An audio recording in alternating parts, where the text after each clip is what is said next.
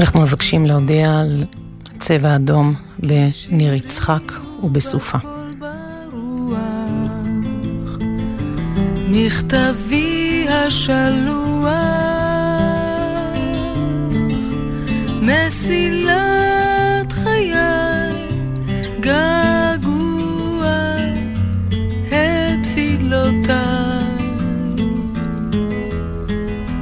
כי שירי הוא עלה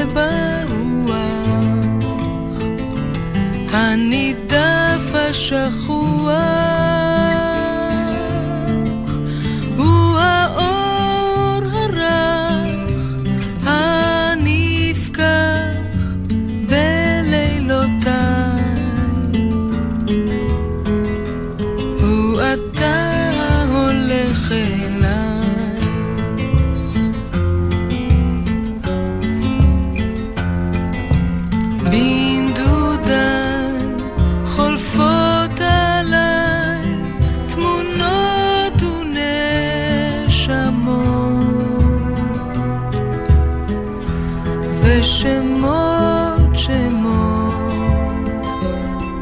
The.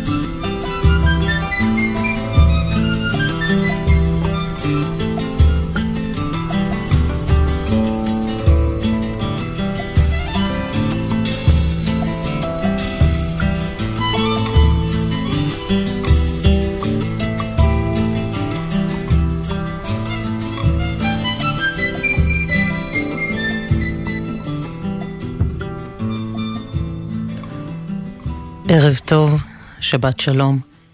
אני נויה שגיב, אנחנו כאן בגלי צה"ל. פתחנו עם שיר בלי שם של יהודית רביץ, של שלום חנוך. עדיין לא כל השמות איתנו, אבל אנחנו הערב ביחד, עם שירים, עם כוונה להאיר ולתת כוח.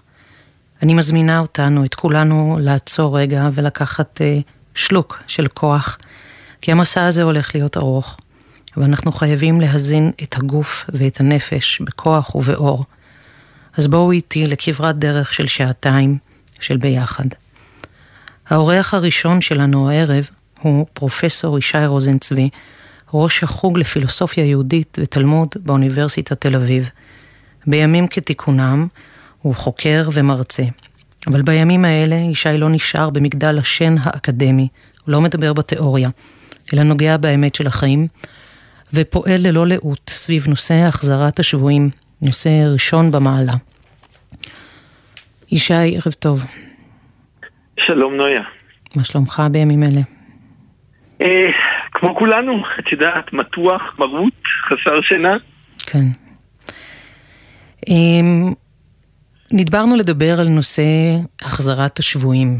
אני קודם כל רוצה לשאול אם להלכה היהודית, מה יש להגיד בנושא הזה? האם זה לא איזה נושא איזוטרי יחסית לשבת, דיני משפחה, שעומדים במרכז העולם היהודי?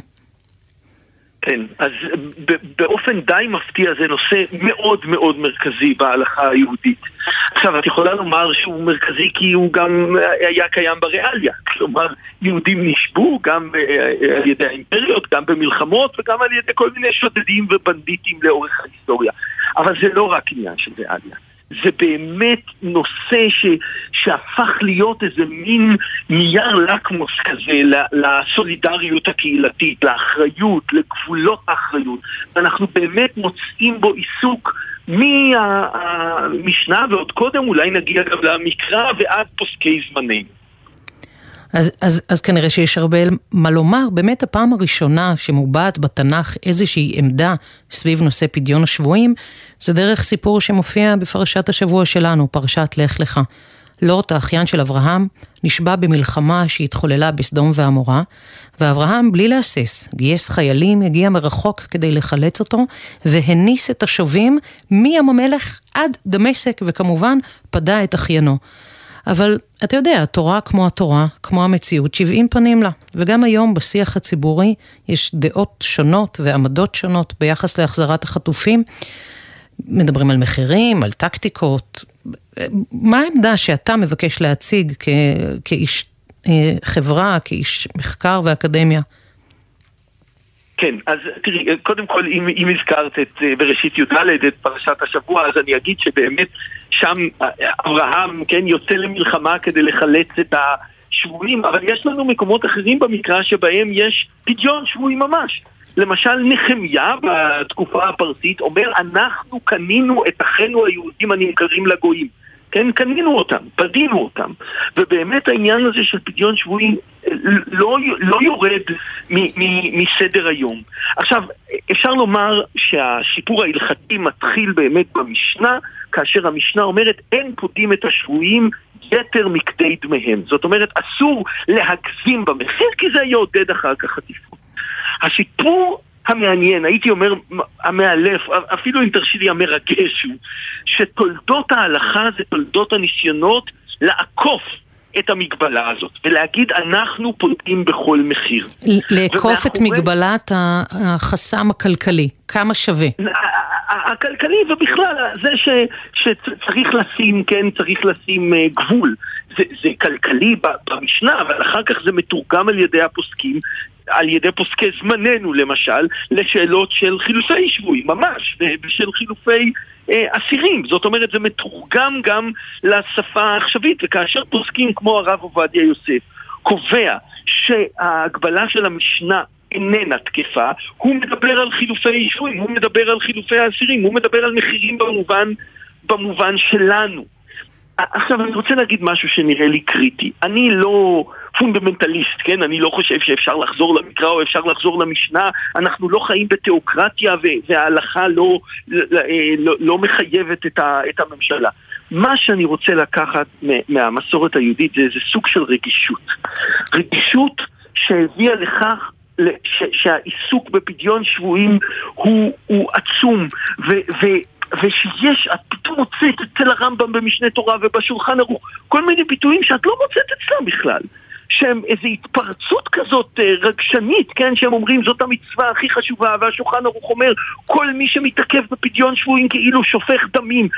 כלומר, מה שאני רוצה לומר זה שהמסורת הכירה בזה שזה איזשהו רגע מבחן. זה רגע מבחן לחברה, זה רגע מבחן לחוסן חברתי, זה רגע מבחן לסולידריות, וזה המקום שבו אנחנו כחברה נבחנים, ואת הרגישות הזאת אני מבקש שניקח איתנו מהמסורת. זה, זה מרתק, באמת אנחנו נעים בציבור שיש בו דתיים וחילוניים, ו, ולפעמים עד השבעה באוקטובר מאבקים על מי בעצם יישא את אופי החקיקה, אבל אתה אומר החקיקה כאן היא לא רק ההלכתית, היא לא רק אה, מתומחרת, אלא היא מעורבת בהמון רגש, באולי משהו ששונה מאופי ההלכה שהוא על פי רוב יבשושי.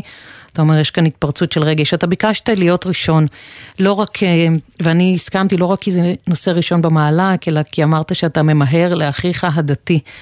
אמ, אז אני רוצה לשחרר אותך לארוחת ערב משפחתית, ו, וכן לסמן ולהעיר איך אח חילוני הולך לאחיו הדתי. אמ, כי האחריות הזאת והאחווה הזאת שלנו היא הדבר החשוב ביותר. אני רוצה להודות לך על הדברים, על הארת הרגישות הנדרשת ונייר הלקמוס החברתי. תודה לך ושבת שלום. תודה לך, שנדע ימים טובים יותר. אמן ואמן. אני אוסיף על הדברים הללו, שממשלת ישראל הצהירה שזה באמת נושא מרכזי. אנחנו רואים 229 ילדים, ילדות, קשישים, גברים ונשים, נמצאים כעת בשבי, אני אומרת את המילים שבכלל קשה לעכל, תמונות, סרטונים, משפחות בערפל. אני מבקשת מכאן לחזק את המשפחות, לחזק את ידיהם של העוסקים בהחזרתם, ולשלוח לחטופים, אתם יודעים, פעם היה דובונה אכפת לי כזה, אז דרך הבטן שלנו, לשחרר איזה אנרגיה קוסמית ומסר חזק. מטפלים בכם, דואגים לכם. עוד ישוב למילותיה של לאה גולדברג, עוד ישוב תלה אל חיק האם, ישכב בדיר וירדם.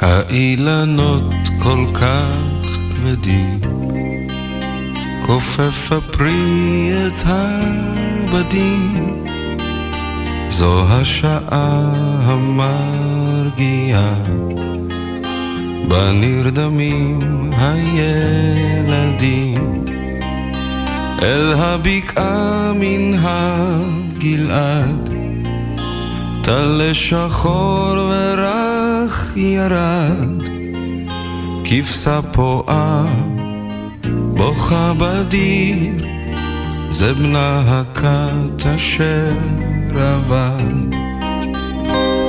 ישוב תלל חיק האם, ישכב בדיר וירדם, והכבשה תשק אותו.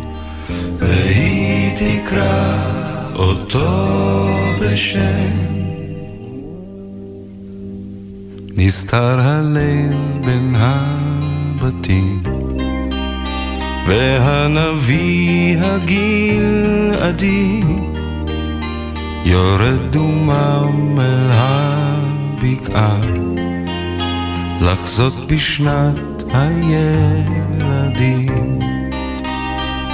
ישוב תלל חיק האם, ישכב בדיר וירדם, והכבשה תשק אותו, והיא תקרא אותו בשם.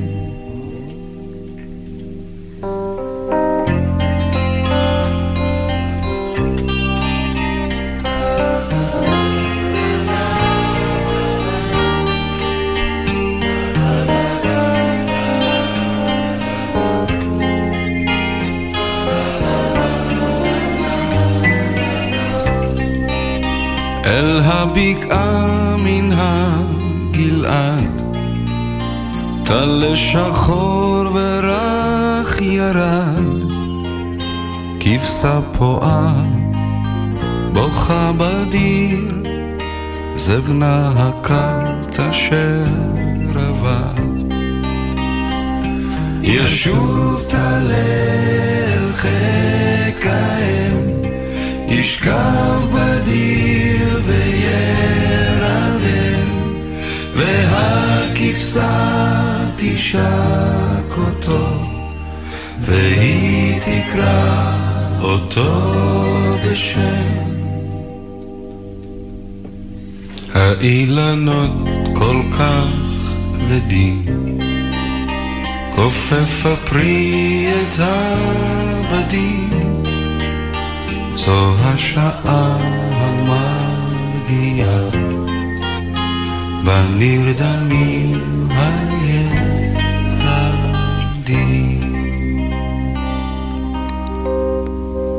שוב, ערב טוב ושבת שלום למי שהצטרף אלינו עכשיו.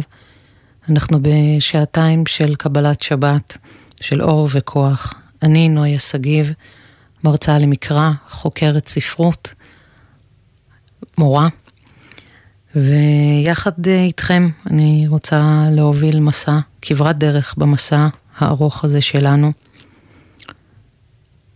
דליה סקלי משדרות כתבה אני לא יודעת מה קרה באותו הבוקר. זה לא היה בוקר רגיל, כמו בכל שבת, שאימא ואבא נשארים במיטה ואני באה אליהם ומבקשת שוקו, ומאמא, ואימא מרימה אותי ומכניסה אותי מתחת לשמיכה. תמיד היא אומרת לי, בואי נעצום עיניים, ואני עושה כרצונה. זהו, ישנתי, עוד קצת ועכשיו שוקו. אבל באותו הבוקר התעוררנו, אזעקה. אבא ואימא הופיעו אצלי בחדר, סגרו את דלת הממ"ד, מבטים מודאגים. הכל בסדר. כנראה טעות, אמא אמרה והסתכלה על אבא. אבא התיישב בפינה של המיטה שלי, לקח את הטלפון, ואז הוא אמר, מה? מה? אומרים בקבוצה של הקיבוץ שיש מחבלים. לא ממש הבנתי מה זה אומר, אבל הבנתי את הפחד. התחלנו לשמוע יריות, אזעקות, וזה הפך להיות מפחיד מהרגיל. הרגיל זה אזעקות, קצת בומים וזהו, אבל הפעם זה היה אחר.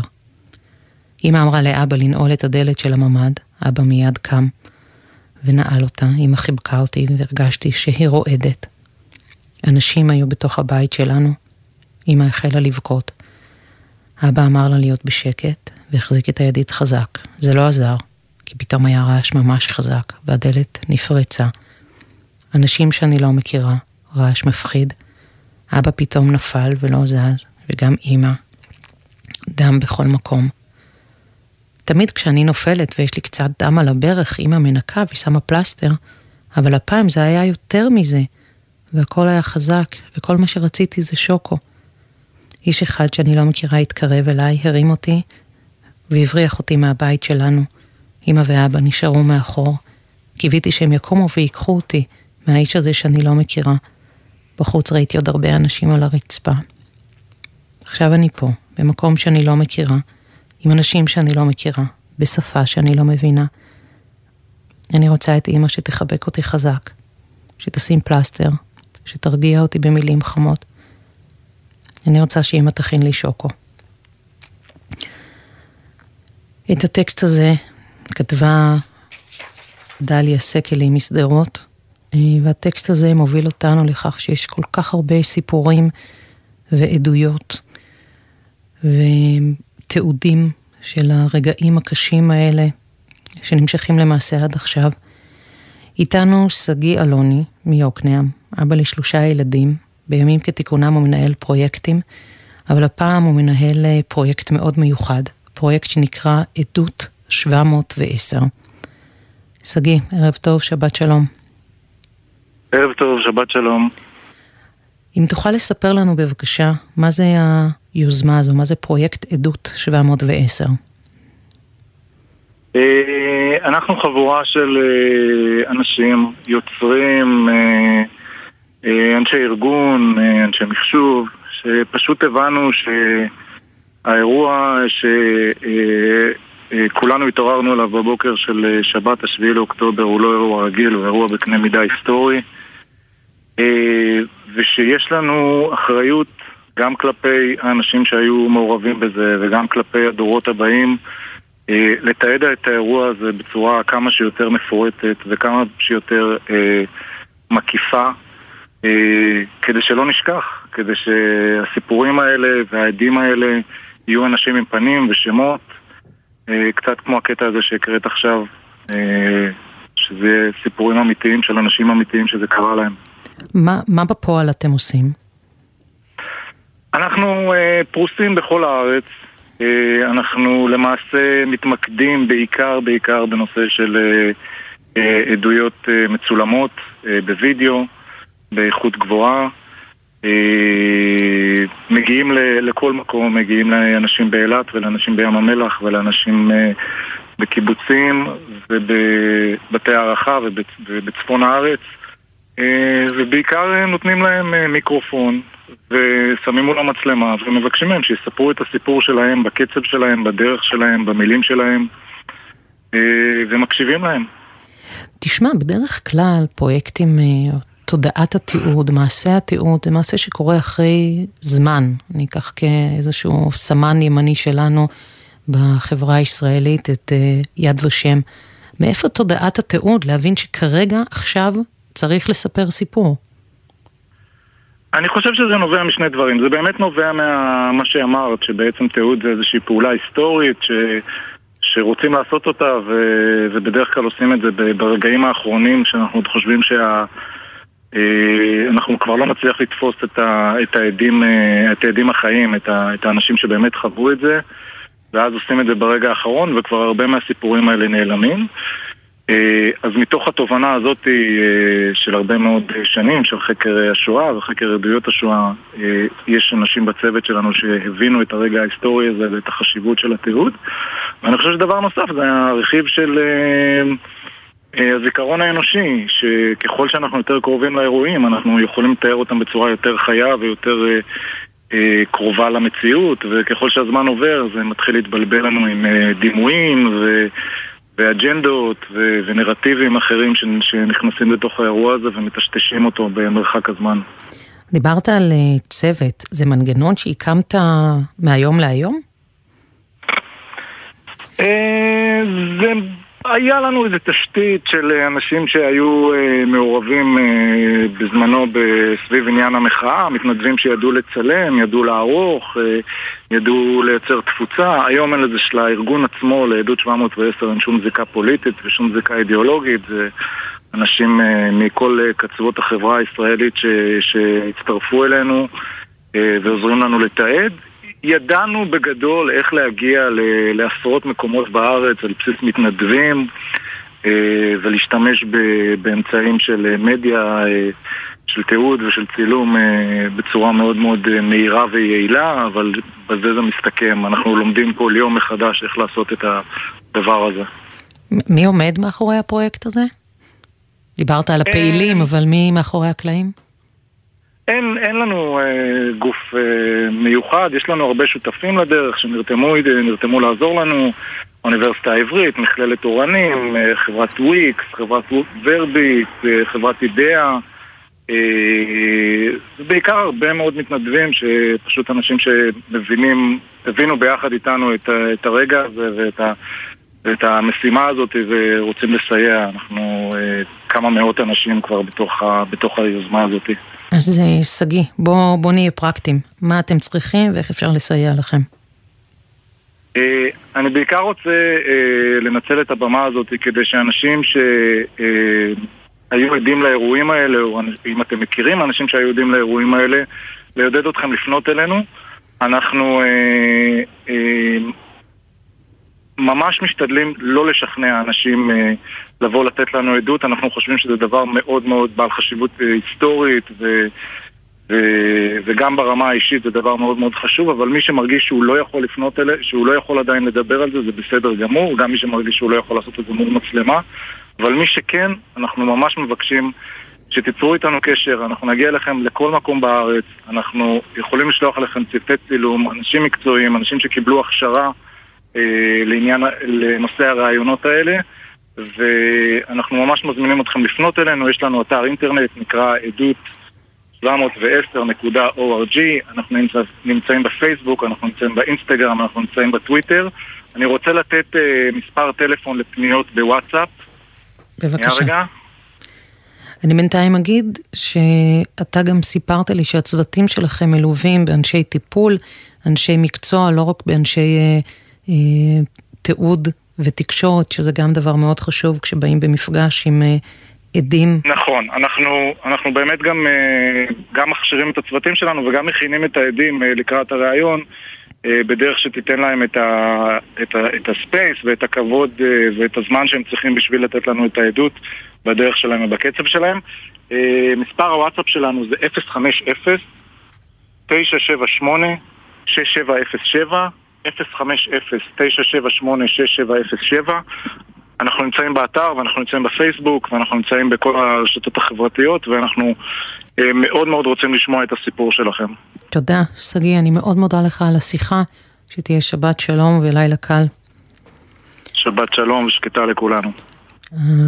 מיזם עדות 710 באינטרנט, עדות 710.org.il, היא אחת מיני uh, יוזמות מדהימות אזרחיות רבות שמתקיימות היום בכל מקום, אה, בכל מקום בארץ.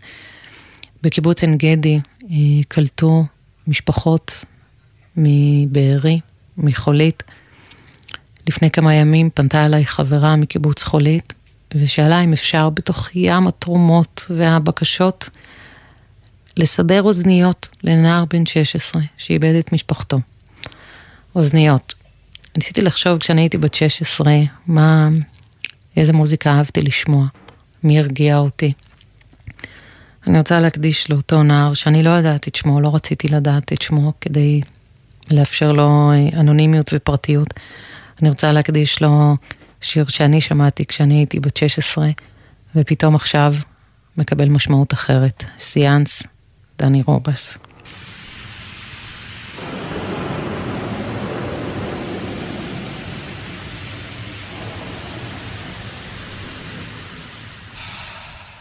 נר, מקום אחר, הלהבה שבעינייך רחוקה. ער, אני זוכר את כל מה ששמענו דרך השתיקה.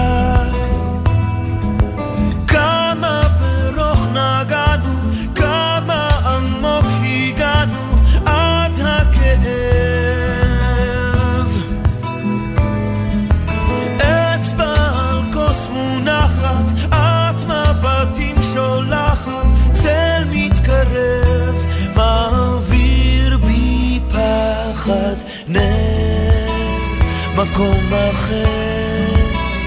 מאות לאות הכוס כמו זזה בעצמה את אוספת יד. אני מרחיב את הסדקים שבחומה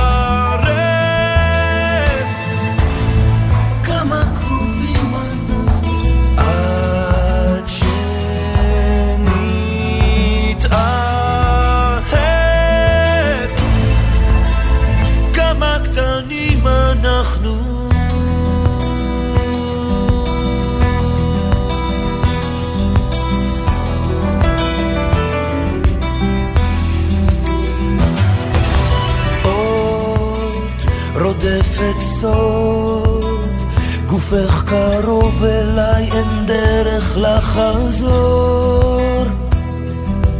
די, יותר מדי, כמה רחוק נגיע עד שנעצור.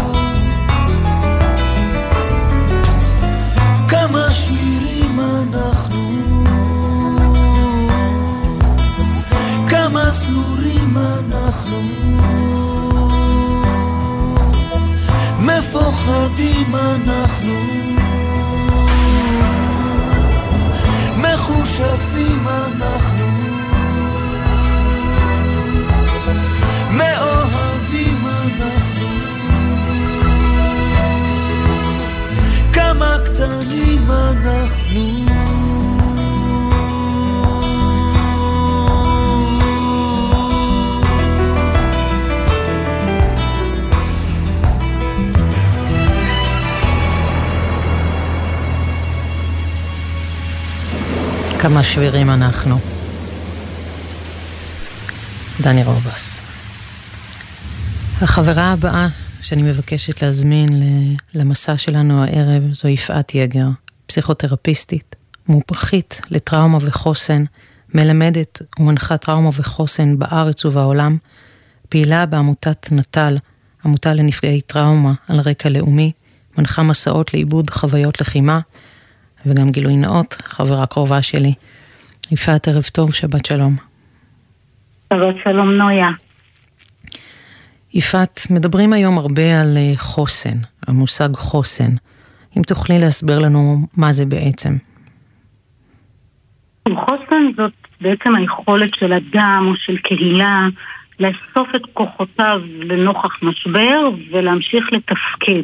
לתפקוד הזה ואת זה אני אדגיש, הוא לא בהכרח כמו קודם, ועל זה עוד נדבר אולי בהמשך. חוסן זה לא אומר שהלב שלנו לא נצבר. השאלה היא איך אנחנו בכל זאת מצליחים להתמודד, מצליחים לחיות עם הקושי. איך אנחנו מצליחים לחיות עם הקושי, וכשאנחנו מדברים על קושי, על איזה מעגלים בעצם אנחנו מדברים היום? אני מדברת היום ערב שבת, מדינת ישראל, על איזו מעגלים של חוסן, אה, מי צריך להקשיב לנו? כן, אני חושבת, נויה, שאין אחד שזה לא נוגע בו, ובכלל לא קשור אם במציאות, או בסכנת חיים, או אם מישהו שהוא מכיר נפגע או לא נפגע, זה אירוע כל כך עצום ואיום. הוא מטלטל את כולנו, זה אירוע נפשי בסדר גודל שאין דרך להתאמן או להתכונן אליו, ויש פה באמת אתגר מאוד גדול לשמור על השפיות בתוך האירוע הזה. דווקא את, המומחית לחוסן, אומרת לי בצורה מאוד גלויה שזה אירוע גדול, קשה, אסוני. זה חלק מההתמודדות עם הדבר? להכיר במציאות? אני חושבת שכל מי שנמצא פה מבין את זה, לא צריך להיות מומחה לטראומה בשביל להבין את הדבר הזה. יפעת, האם חוסן נפשי הוא יכולת או מיומנות אה, מולדת, או שזה משהו שניתן לרכוש, לדעתך? חוסן נפשי מושפע גם מהסביבה שגדלנו בה וגם מאירועי חיים שעברנו, אבל הדבר המדהים הוא שחוסן הוא משהו שאפשר לטפח, אפשר לבנות, ובדרך כלל זה מה שמעניין, הוא נבנה מאתגרים. הוא לא נבנה כשאנחנו שוכבים על חוף הים. הוא נבנה בעיקר מול קושי. כלומר, כרגע ממש כולנו נמצאים במקום שבו יש לנו הזדמנות לעבוד על החוסן שלנו, של הילדים שלנו, של הסביבה הקרובה שלנו. אנחנו בחדר כושר לחוסן עכשיו. עוד דבר שכדאי לדעת זה שחוסן זה לא משהו שהשגנו פעם אחת וזהו, הוא קיים, הוא שלנו, זה, זה כמו שריר, צריך לבנות אותו כל יום מחדש ולכן אנחנו כל יום צריכים להקדיש זמן לבניית החוסן שלנו. אז בואי ניכנס איתך רגע לתוך uh, חדר הכושר של uh, יפעת חוסן יגר. ואם תוכלי לתת לנו תרגילים או לנסות ללמד אותנו כמה עקרונות מנחים שנוכל לאמץ בכל המסגרות והמעגלים שלהם אנחנו שייכים. אני חושבת שאם אנחנו מבינים שאנחנו נידרש לחוסן הנפשי שלנו עוד ימים ארוכים, נבין כמה באמת חשוב לשמר את כוחות הנפש שלנו ואת החוסן שלנו. אז קודם כל הייתי שואלת, מה עובד לי מצוין? מה הכוח המיוחד שלי, מה נותן לי כוח בימים האלה, או נתן לי כוח בעבר, כי אחת הבעיות היא שבאירועים כל כך קשים, אנשים מפסיקים להשתמש במה שעוזר להם. מפסיקים לעשות ספורט, או לפגוש חברים, או לבשל, או לשמוע מוזיקה, או כל מה שהם פעם נהנו ממנו. אנשים בשבועות האחרונים מספרים לי שמאז האירוע הם יושבים בבית, שהם לא יוצאים החוצה, וזה בדיוק ההפך ממה שמחזק אותנו. חוסן נפשי קודם כל טמון ביכולת שלנו להשתמש בכמה שיותר משאבים, גם לעשות דברים עם הגוף, וגם לפגוש אנשים, ולהיות ביחד, שזה נורא חשוב, וגם לעשות נשימות או מדיטציה, ולדבוק בתחביבים שלנו, כל אחד עם מה שמחזק אותו. וכמו שאמרתי... זה לא פריבילגיה זה היום לצאת לרוץ או לפגוש חברים? זה חובה, זה חובה. זה צו השעה, ואני גם רוצה להגיד שזה בסדר שזה לא יהיה באותה עצימות כמו פעם. אנחנו עכשיו בזמן של הפעולות הקטנות. ולפעולות קטנות יש המון המון ערך, ובתוך כל הפעולות שאפשר לבחור, עזרה ונתינה הם המעשים שהכי תורמים ל-well-being שלנו. המעודד מתעודד. וככל שאנחנו עושים יותר למען אחרים, תחושת המשמעות שלנו מתחזקת ושרירי החוסן שלנו צומחים, ובכלל זה זמן שבו נורא נורא חשוב לא להיות לבד, להיות עם אנשים אחרים. את יודעת נויה, מה הדבר שהכי עוזר לאנשים במצבי משבר? ספרי לי. זה מישהו, מישהו שהיה שם עבורם. מישהו שלא ויתר עליהם, שלא שפט, שהיה שם, את יודעת, ואנחנו כולנו יכולים להיות כאלה. הרבה פעמים במצבי משבר במיוחד בסדר גודל כמו זה שאנחנו נמצאים בו כרגע, אנשים אומרים, מה אני? מה אני יכול לעשות? יש איזו תחושה שבאמת קטונו, קטונו אל מול האסון הזה, אבל כל אחד, כל אחד יכול לעזור. והדבר הבא, השני, מעבר. לשמירת החוסן שלנו ולשאלה במה אני טוב ומה אני, אני יכול לעשות, ושחשוב לשים לב לזה שאנחנו נמצאים במלחמה על התודעה שלנו. ופה נמצא המאבק הגדול, כי אנחנו כולנו תסריטאים של סרטי אימה, שבהם אנחנו גם הבמאים וגם השחקנים הראש, הראשיים, ואת הסרטים האלה, את המחשבות האלה צריך לנהל. כי המחשבות האלה גורמות לנו לסבל רב, ובכלל, מחשבות ודמיונות הם כלים רבי עוצמה. אני יכולה לדמיין זמאות, ואני יכולה לדמיין את היום שאחרי, או לדמיין דברים שמרגיעים אותי, או לתכנן תוכניות ועוגנים לעתיד, וזה ממש הדיבור הפנימי שאנחנו זקוקים לו עכשיו. אז אני מציעה לבדוק טוב טוב מה מסייע לדיבור הפנימי שלי להיות יותר חיובי, ומה עוזר לי לשמור על התודעה שלי, ופה צריך הרבה כנות. כי צריך לבדוק מה הדברים שמרוקנים אותי או מקשים עליי. ולפעמים זה יכולים להיות אנשים, אולי אפילו קרובים, וכולנו מכירים מצוין את האנשים האלה, שאחרי מפגש או שיחה איתם אנחנו מרגישים כמו בלון מרוקן, את זוללי כן. ומרוקני אנרגיה, נכון? ואני יכולה לחשוב שצפייה בכל ערוצי התקשורת וחיבור בלתי פוסק לרשתות החברתיות זה דבר שנותן לי כוח או מחזק את תחושת השליטה שלי, אבל אם אני אבדוק, אני אגלה שלמעשה זה מרוקן או מתיש או מדכא אותי. אז באמת לנקות, לנקות את הסביבה שלנו מסיפורים אפוקליפטיים, מדעות קיצוניות, מאנשים שמורידים אותנו, בכלל מכל מה שמוריד את תחושת השליטה שלנו, בתוך חוסר השליטה, על מה כן יש לי שליטה, רק על התודעה שלי. על ה mindset שלי. בדיוק אה, בגלל זה בחרנו את השעה הזאת להגדיר כשעה של אה, אור של כוח, mm-hmm. של סיפורים טובים. שגיא קודם דיבר על פרויקט 710, איזה נרטיב אנחנו מספרים לעצמנו. רשמתי לי את הדברים שאמרת, אני פתחתי את השיחה איתך בגילוי נאות שאנחנו אה, חברות. אה, את אה, מנהלת את חברת מגמה ואני מדריכה בחברה. ואחד הדברים, אנחנו פתחנו אתמול שרשור של, ה, של מגמה challenge, רק שבו מזמין אנשים להתחבר. מי יכול לעזור במה. אה, לא המצאנו פה כלום, לא, אנחנו מתחברות לכל כך הרבה גופים, וכמה אנשים רוצים לעזור להיות, הדבר הזה שאמרת, להיות משמעותיים ולהרגיש ביחד. אני רוצה לשאול אותך ברשותך עוד שאלה אישית, אם אפשר. בטח. אה, את אימא לשלושה בנים, שלושתם כרגע במילואים, שלושתם אה, מקסימים, אני מכירה אותם. מה את אומרת לעצמך בימים האלה? מה את אומרת להם? תראי, ההורות שלי, של כולנו, היא לא, לא מתחילה היום ולא עכשיו. זה קשר שנבנה מיום שהבנים שלי נולדו, ואולי אפילו עוד קודם. אז אני אומרת להם עכשיו בדיוק את מה שאמרתי להם כל החיים, זה שאני אוהבת אותם וסומכת עליהם. אבל עוד דבר שאני אומרת להם עכשיו, זה... אני מציעה להם להחזיק את הגם וגם. זה אומר שאנחנו יכולים להיות בו זמנית גם חזקים וגם כאובים, גם שבורי לב וגם מתפקדים, גם נורא מפחדים וגם אמיצים, ו- וכולנו בגם וגם הזה עכשיו. ולעצמי אני אומרת. אה, ש- שזה זמן... אה, זמן להרבה חמלה, להרבה חמלה עצמית. את יודעת, נויה, יש uh, המון אשמה עכשיו, ממש כאילו חלקיקי אשמה מתפזרים באוויר ואין מי שיתפוס אותם.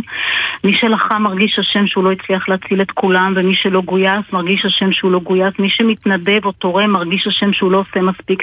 מי שחרד מרגיש אשם על זה שהוא בחרדה. מי שלא מוכן לראות את סרטוני הזוועה מרגיש שאולי הוא מנותק. מי שלא איבדה אף אחד באופן אישי, אבל בכל זאת היא כואבת ועצובה, מרגישה אשמה כשיש אחרים שאיבדו כל כך הרבה, מי שעצבנית על הילדים שלה מרגישה אשמה, כי יש אימהות שאיבדו את הילדים שלהם, אז איך היא מעיזה להתעצבן? וגם אני. גם אני מרגישה אשמה, שאולי אני לא מספיק מתנדבת, שאני לא מצליחה לעזור לכולם, שאני לא מצליחה לענות לכל הפניות ולכל הבקשות שמגיעות אליי, ולא מחזיקה, לא, לא מצליחה להחזיק את כל מה שהייתי רוצה. אז אני מזכירה לעצמי אה, להיות בחמלה, אה, משתדלת להיות חברה טובה של עצמי, אה, לשים יד רכה על הלב, לנשום עמוק. ולהגיד לעצמי שזה מה שעכשיו. זה מה שעכשיו. אני, אני עוד לא משחררת אותך מהשיחה, כי אני רוצה שאת תשמעי אותי אומרת לך באוזן, בטלפון, שיר שבחרתי במיוחד בשבילך, ואחר כך את אה, תספרי לי איזה שיר את בחרת. Mm. השיר אה, נקרא שיר האביב הקטן. את דיברת על הפעולות הקטנות. עמיחי כתב שיר שנקרא שיר האביב הקטן. והוא כתב כך: יהודה עמיחי. עכשיו, כשהמים לוחצים בעוז על קירות הסכרים. עכשיו, כשהחסידות הלבנות השוות נהפכות באמצע הרקיע ללהקות מטוסי סילון, שוב נחוש עד כמה חזקות הצלעות, וכמה אמיץ האוויר החם בתוך הריאות, וכמה העזה נחוצה לאהוב בשפלה הגלויה, כשהסכנות הגבוהות מקומרות מעל, וכמה אהבה דרושה למלא את הכלים הריקים ואת השעונים שהמשיכו למנות זמן, וכמה נשימה, סופה של נשימה, לשיר את שיר האביב הקטן. יהודה עמיחי, שנדמה שממש הקשיב להנחיות שלך על איך לשמור על חוסן. לפני השידור שאל... הקשיב לך, הקשיב לך, נויה, לאור שאת מביאה. אני שאלתי אותך לפני השידור איזה שיר את מבקשת, ואמרת מה השאלה, זה ברור. אז בואי תגידי לנו איזה שיר בחרת. כן, מיד אמרתי שמרסדס סוסה, גרסיוס הלווידה, תודה על החיים, וגם אמרתי שאם היא המשיכה להודות על החיים אחרי כל מה שהעם שלה עבר, אז גם אנחנו יכולים. ותודה לך, נויה. תודה לך. שבת שלום. תודה יפעת, שבת שלום. אנחנו נשמע את הביצוע בעברית. חשוב היה לי היום להשמיע שירים בעברית, בתרגום של צוריה להב, לשיר שביצעה מרסדס סוסה, בביצוע של מירי מסיקה שלנו.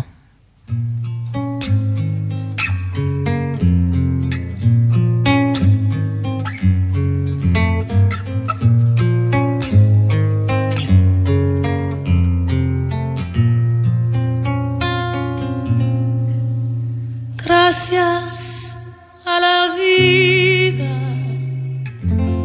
que me ha dado tanto, me dio dos luceros que cuando los abro perfecto distingo lo negro del blanco. Y en el alto cielo su fondo y en las multitudes el hombre que yo amo.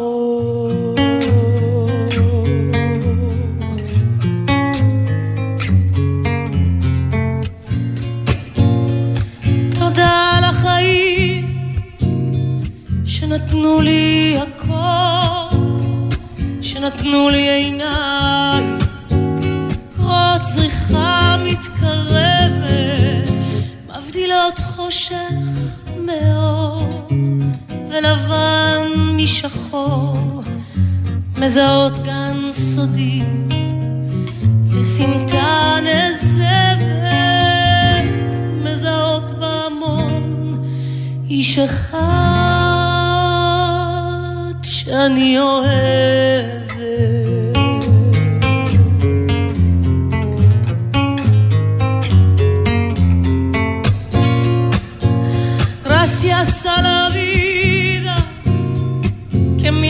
Tanto, me ha dado el sonido, el abecedario, con las palabras que pienso y declaro, madre, amigo, hermano, y alumbrando la ruta del alma del que estoy. Mơ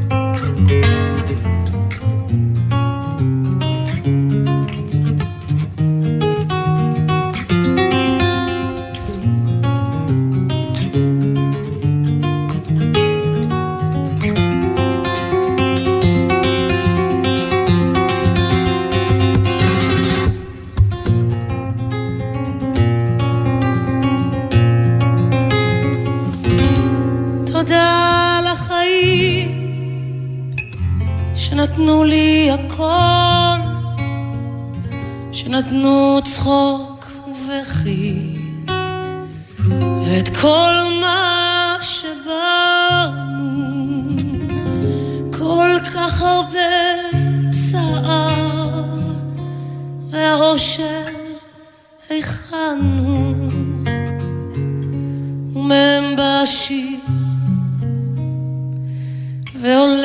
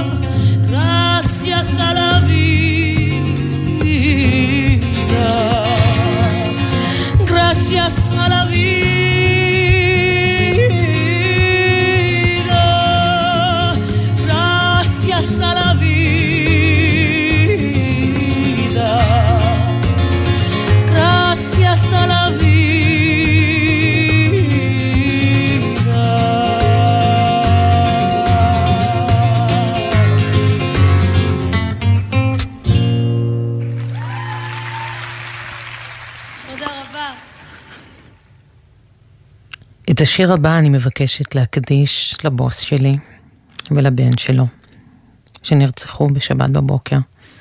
משה חיון ואליעד אוחיון, זכרם לברכה. אני עובדת בין היתר במיזם התנ"ך, מיזם 929. יש 929 פרקים בתנ"ך, והמיזם מבקש לקרב, להחזיר את התנ"ך לציבור הישראלי, היהודי, הלא יהודי, בארץ ובעולם. מיזם לא חילוני, לא דתי, אלא מיזם תרבותי, שמשה עמד בראשו. בשבת בבוקר משה ואליעד יצאו כדי להגן על הבית באופקים. בלי להסס, שניהם אה, אנשים דתיים, אבל זה היה להם ברור שהם לוקחים נשק, מתניעים את הג'יפ ויוצאים. שעות ארוכות חיפשו אותם, ו... ואז הם נמצאו. משה היה איש משכמו ומעלה, איש רחב לב וחכם. את הערכים של הנתינה ללא גבול הוא הנחיל גם לבן שלו, שהיה פעיל בארגונים להצלה, אחים לרפואה. משה האמין ביכולת של כל אדם לשנות, לעשות ולתרום, ביכולת לשנות עולם. ביום ראשון אנחנו נתחיל במיזם 929, בלימוד של פרק בתנ"ך, בכל יום שיוקדש ל... בכל יום לאיש או לאישה מתוך 229 חטופים, כדי לתת להם פנים ושמות ותקווה וכוח. ואני כל כך מקווה שהקריאה הזאת תהיה קצרה ושהם יחזרו בהקדם. את השיר "אני ואתה נשנה את העולם", שזה אולי תמצית משה אוחיון, אני מבקשת להקדיש לזכרו ולזכר בנו אליעד ולזכר 1,400 הנרצחים. אז אני ואתה, חברים, נשנה את העולם. זו, זו צוואה. נקיים אותה.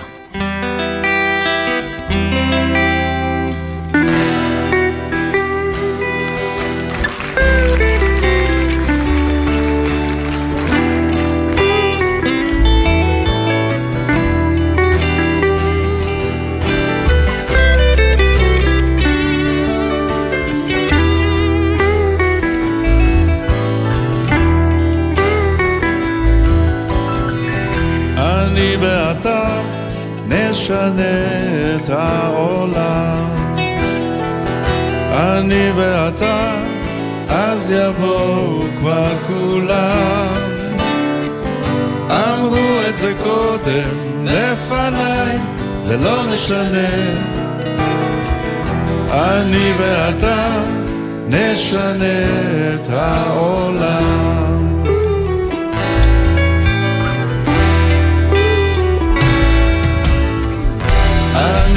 ואתה ננסה מההתחלה. יהיה לנו רע, אין דבר, זה לא נורא. אמרו את זה קודם, לפניי, זה לא משנה. אני ואתה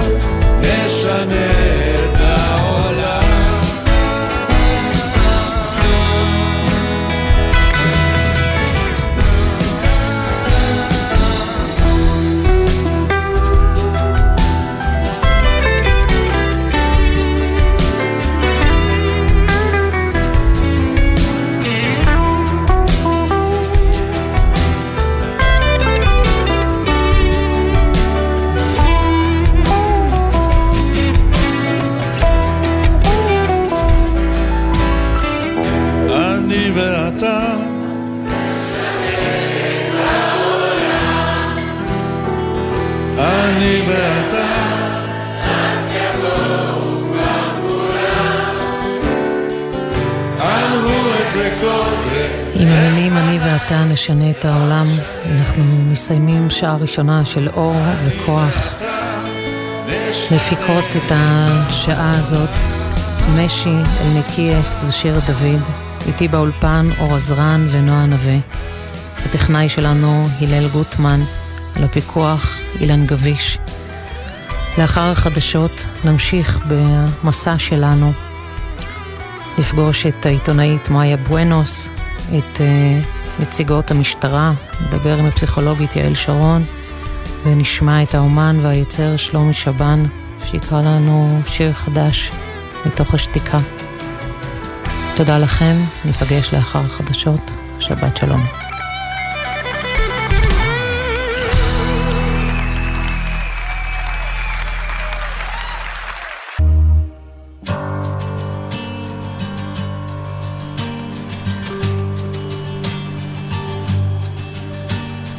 בנהר פרת ונהר חידקל, על ההר מתעמר דקל, ובדקל בין הופעיו תשכון לה דוכיפת זהב, ציפור זהב ופי חוגי, ציובה כשלי בן זוגי ובאשר תמצאיהו, כפתי אותו ואביהו. אך אם אין לך חוט השנים, דברי שלום אל חתני, מה תגידי לא הגידי, נפשי יוצאת אל ידידי. אמרי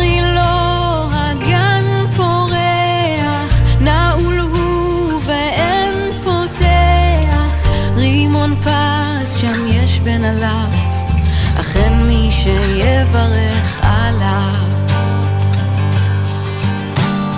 ועוד תגידי לו מיתתי, אז חלה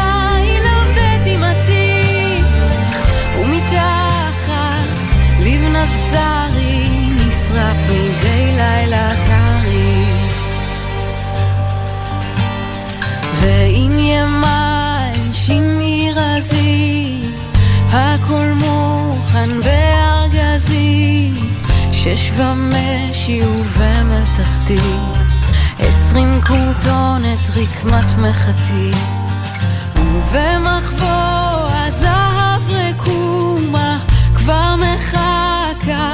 היינו מנדני משולש, נכונה אני ולמה איחרו פעמי חתני. ועוד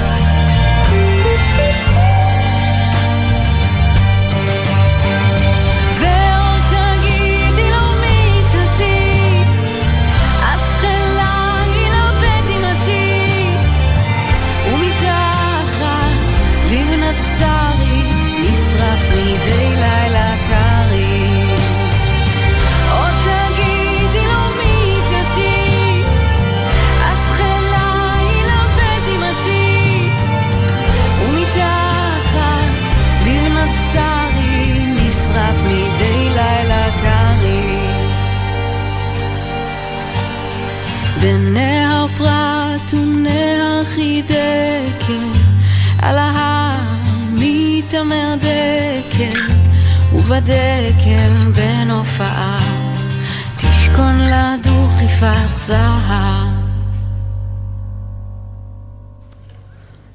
שוב, שלום לכולם.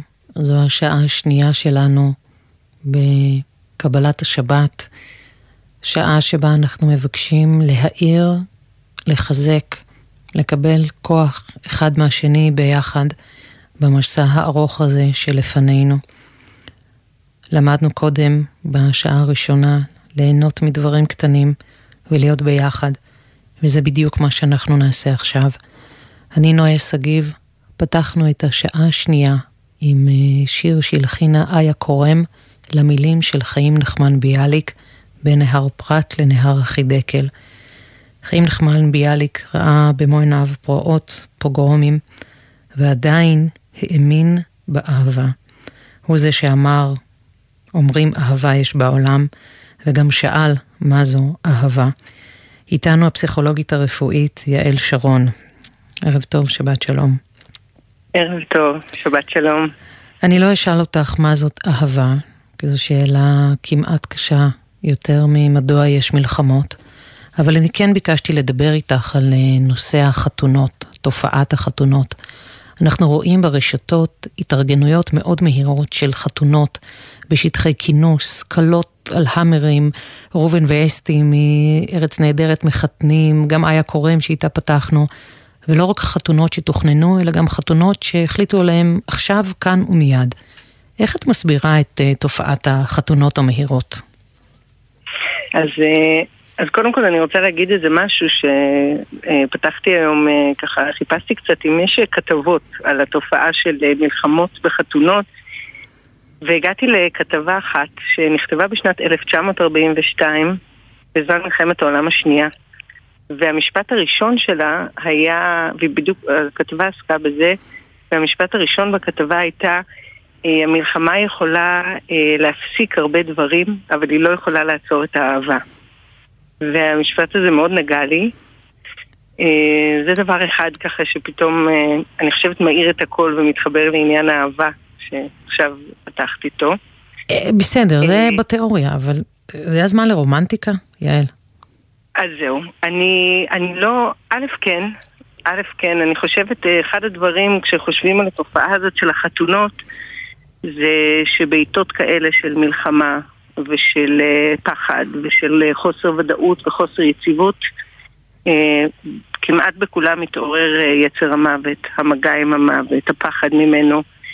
והיצר השני, פרויד דיבר על שני יצרים מרכזיים, יצר המוות ויצר החיים. ואני חושבת שיש משהו בחתונה שהוא עוזר לנו להתחבר ליצר החיים, שכל כך חשוב להתחבר אליו. ואני חושבת שהחתונות האלה יש בהן משהו כמעט אינסטינקטיבי של אחיזה בחיים. אה, וזה יכול להסביר באופן מסוים את התופעה הזאת. אה, זה דומה קצת לתופעת הבייבי בום שאנחנו מכירים, שיש הרבה פעמים במלחמות, שתשעה חודשים אחרי אה, נולדים הרבה ילדים. יש משהו שנורא רוצה להיאחז בחיים. את יודעת, את מזכירה לי כש... אצלנו במשפחה, כשיש שמחות משפחתיות, בריתות, חתונות, בר בת מצווה, אני ממש יכולה להרגיש את אה, דוד שלי ואת אבא שלי רוקדים בריקוד ניצחון על הנאצים. ממש. אה, זה מאוד מתחבר לדבר הזה. ואני חושבת שגם הצורך בשייכות הוא מאוד מאוד מאוד חזק. אפרופו הסלוגן והמוטו הזה שעובר עכשיו מאוד חזק של ביחד ננצח. יש משהו בצורך להיות שייך, ואני חושבת שחתונה מסמלת מאוד את הדבר הזה.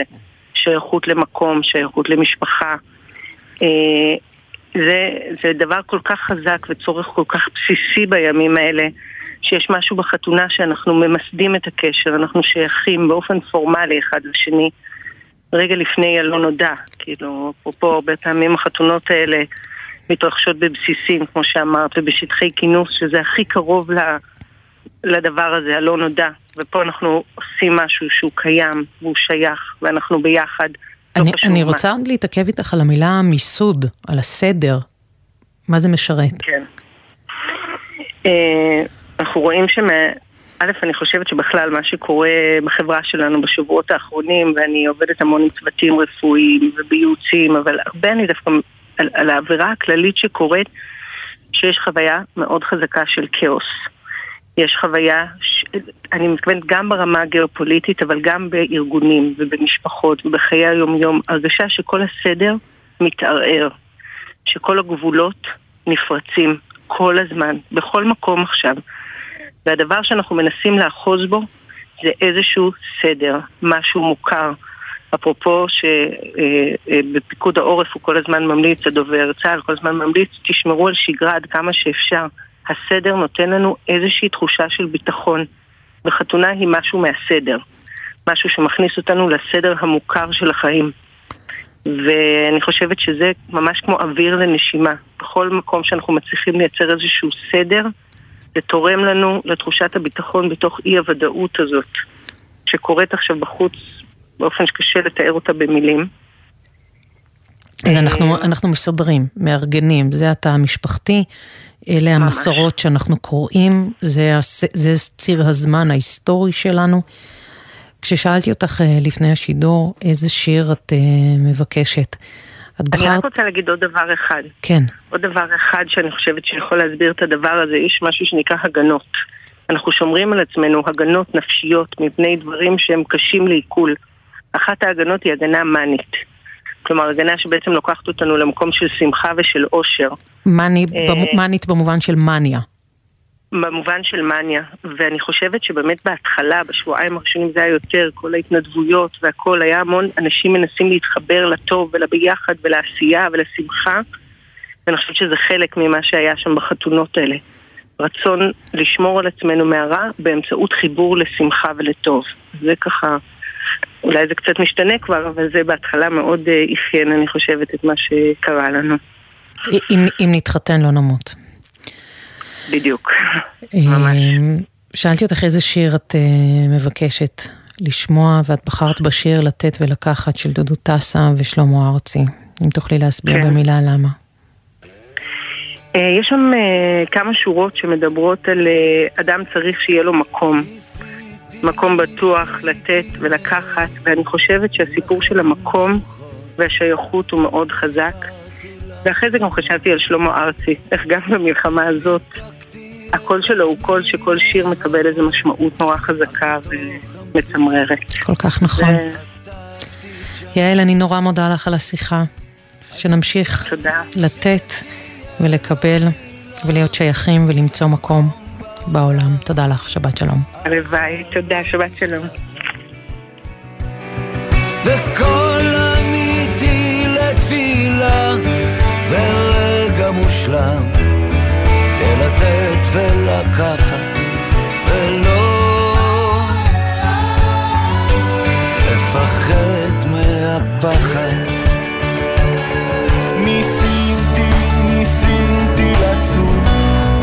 יחסי אהבה זה משחק מלוכלך קצת מציפור שוב למדתי לעוף, לנחות בשלווה, לא ליפול על התחת. אדם צריך שתהיה לו מילה, קצת מקום בעולם, אהבה לא נשכחת.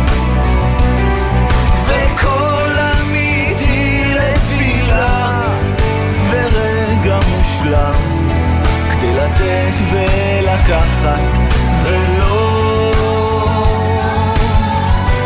לפחד מהפחד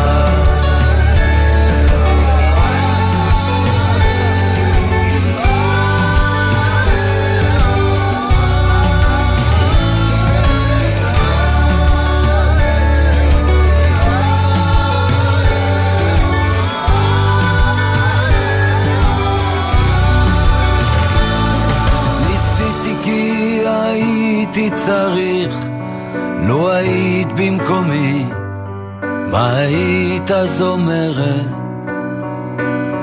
תמשיך כי צריך להמשיך, אם אתה אמיתי, בשבילי אתה המלך. אדם צריך שתהיה לו מילה, קצת מקום בעולם. אהבה לא נשכחת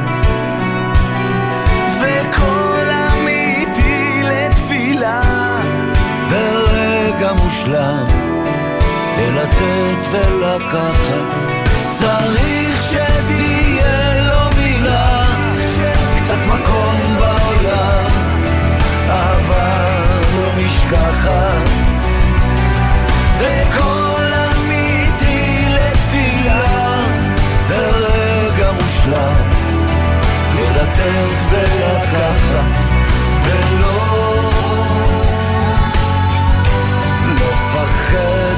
מהפחד ולא לפחד מהפחד ולא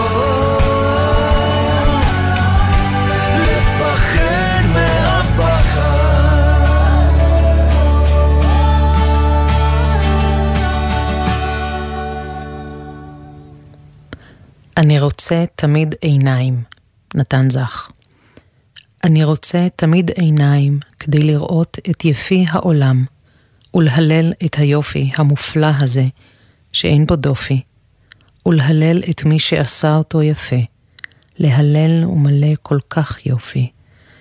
ואינני רוצה לעולם להיות עיוור ליפי העולם, כל עוד אני חי. אני אוותר על דברים אחרים, אבל לא אומר די, לראות את היופי הזה שבו אני חי, ושבו ידיי מהלכות כמו אוניות, וחושבות ועושות את חיי באומץ, ולא פחות מכן בסבלנות. סבלנות בלי די. ולא אחדל מהלל, כן, להלל לא אחדל. וכשאפול עוד אקום, ולו רק לרגע, שלא יאמרו, הוא נפל. אלא הוא קם עוד לרגע להלל בעיניים אחרונות, את שלהלל לא יחדל. נתן זך בתוך כל החלב והדבש.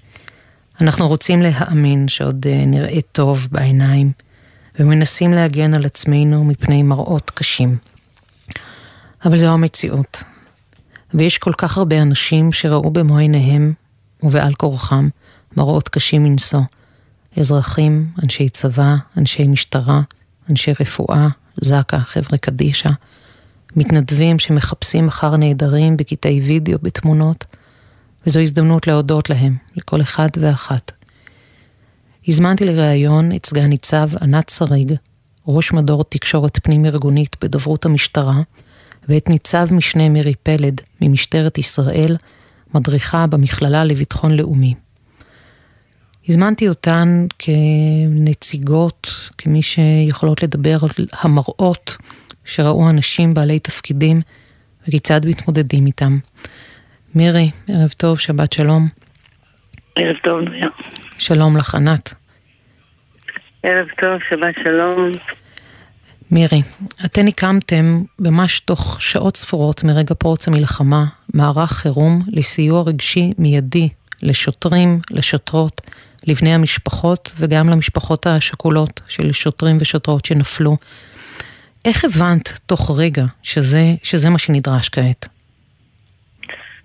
אה, אז אני אגיד שבאמת בשעות הראשונות הקשות של הלחימה, מהר מאוד הבנו כארגון שהשוטרים נמצאים בחזית, שהשוטרים מגנים בגופם, באמצעים אה, הראשונים שהיו להם ואחר כך בהתחמשות שהייתה תוך כדי. מגנים אה, על אם זה באי המסיבה ואם זה תושבי האזור והמראות הקשים, הלחימה המורכבת, המראות הקשים והאובדן והשכול תוך כדי והמשפחות שלהם שהן מתפנות וחלקם אפילו מאבדים את בני משפחותיהם.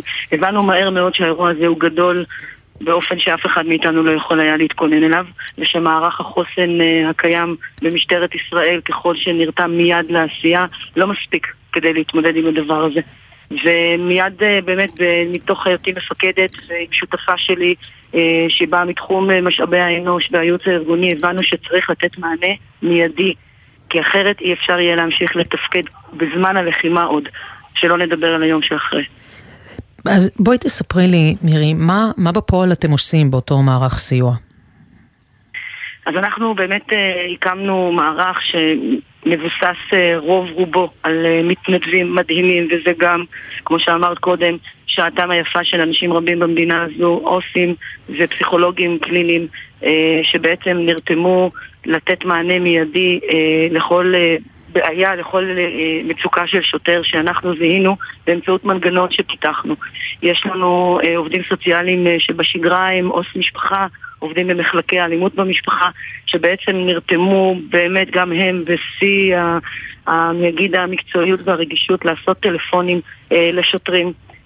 טלפונים יזומים שמוודאים עם כל שוטר ושוטר איפה הוא היה בעת הלחימה. זאת אומרת, אתם לא מחכים שיפנו אליכם, אתם עושים מה שנקרא reaching out לשוטרים שהיו נכון, בשטח, אוקיי. נכון. לצד מוקד שהקמנו, שבעצם המטרה שלו הייתה באמת שמי שיש לו מצוקה ומרגיש צורך להתקשר, מתקשר, וכמובן מפקדים ויועצים ארגוניים שמסתובבים בשטח ומזהים מצוקות uh, מהשטח.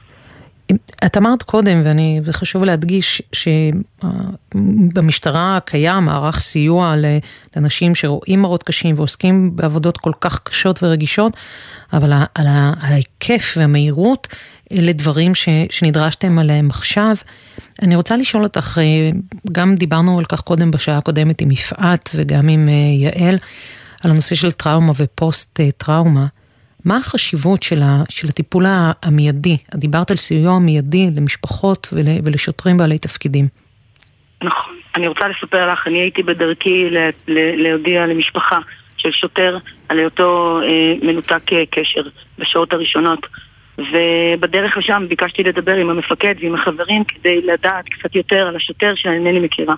ותוך כדי השיחה עם המפקד והחברים שלו למדתי על גיבורים גדולים, אבל לצד זה על מורכבות שבאמת לא ניתן לדמיין אפילו באיזה רגעים ובאיזה מצבים הם היו.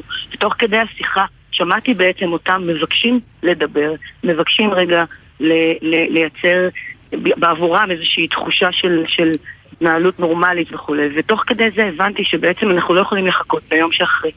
כי, ו, ו, ואחר כך אני יכולה להגיד שנתמכתי גם בכל האנשים המקסימים והמקצועיים שאמרו לי, אנשי המקצוע, שהשיחות הראשוניות האלה הן, הן אלו, תוך כדי העשייה, הן אלו שמצילות ממש את השוטרים מהלם קרב עתידי ומפוסט טראומה. אז אני חושבת שהדוגמה הזו מספרת uh, את הסיפור כולו. ענת, אתם אה, מתעדים, דיברנו קודם עם שגיא על תיעוד uh, התנדבות אזרחי, אתם בתוך המשטרה, ענת, מתעדים את סיפורי הגבורה של השוטרים.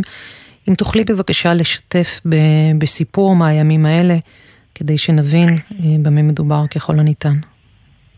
כן, אנחנו ככה, היה לנו מאוד מאוד חשוב, בהמשך למה שמירי ככה מספרת, תספר את סיפור הגבורה של השוטרים, אותם uh, מגיבים ראשונים.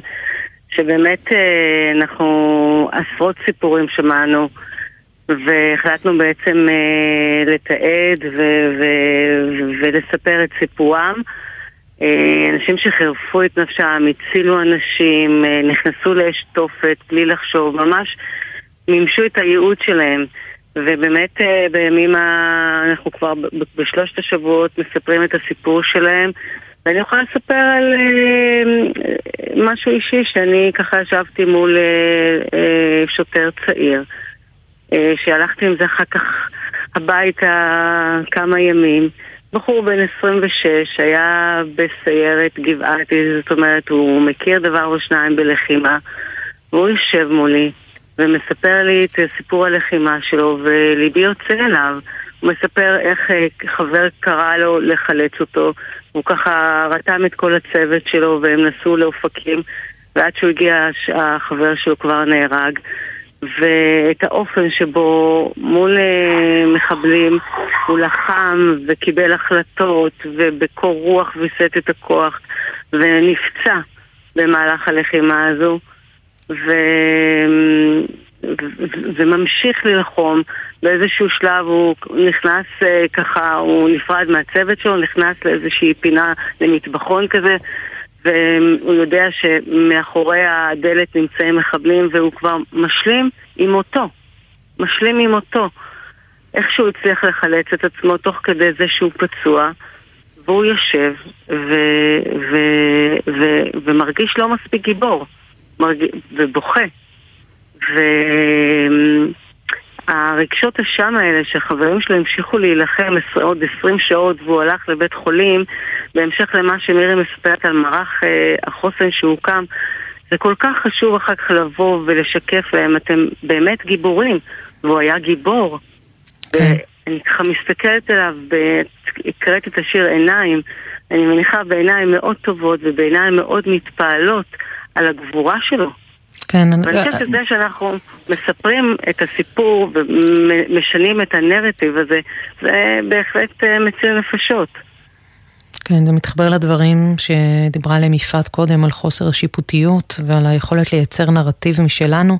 מירי, את סיפרת לי עוד סיפור שהייתי מבקשת ממך, אה, אם תוכלי לחלוק.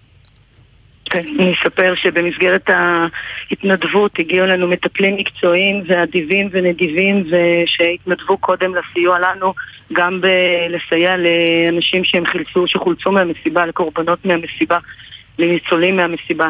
ובחור צעיר שביקשו מאותה מטפלת להגיע אליו, אחד שחווה חוויה דרמטית שהוא שכב בין מתים והבין שכל מי שמרים את הראש שלו גם כשהוא שומע בעברית קריאות הוא בעצם אה, הולך למותו משום שהמחבלים הזדהו כחיילים, מסתתר, ואז הוא שומע ש...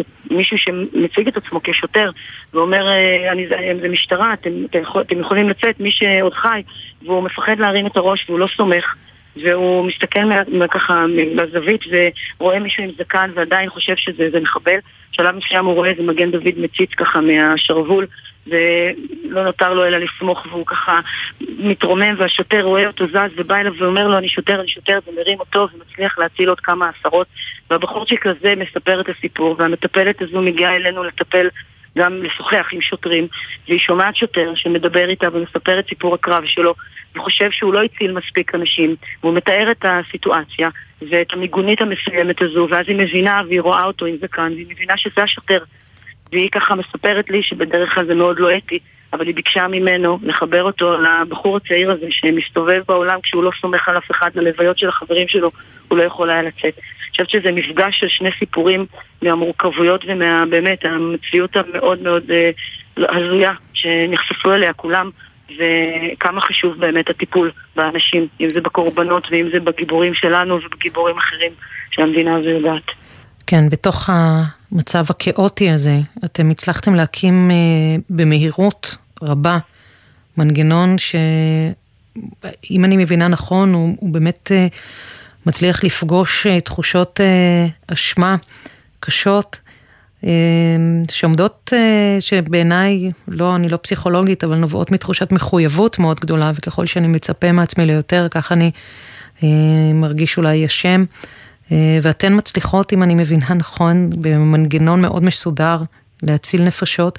ו- ואני גם אציין שאותם שוטרים ושוטרות שאתם מטפלים בהם אה, באופן מיידי, גם חוזרים, חוזרים לפעילות מיידית.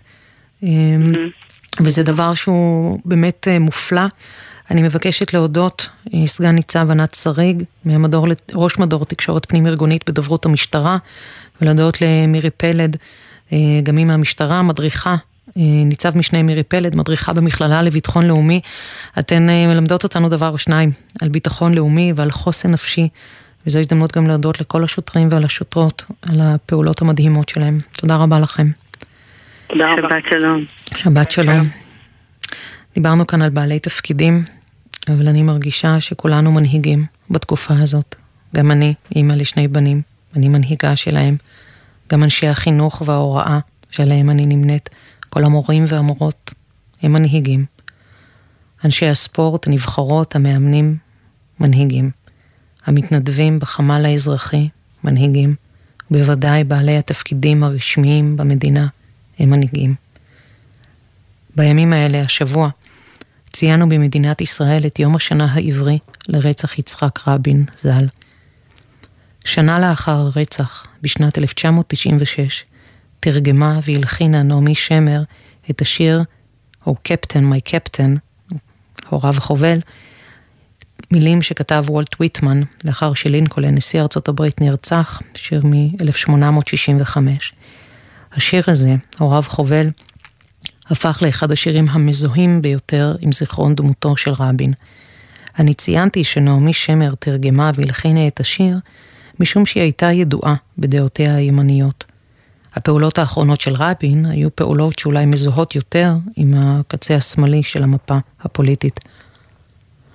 אני עוצרת רגע, אני מעדכנת על ירי טילים ורקטות אזעקות בזיתן, חשמונאים, יגל, יהוד מונוסון, כפר אורנים, כפר רות, לפיד, מודיעין, מודיעין עילית, משמר השבעה, מתתיהו, אשדוד, א', ב', ד', ה', אשדוד ג', ו', ז', בני דרום, גנות, גני תקווה, צפריה, ראשון לציון, מזרח, מערב, גת רימון, חולון, שילת, צפריה, אור יהודה, אזור, אשקלון דרום, אזעקות, בהיכן עוד?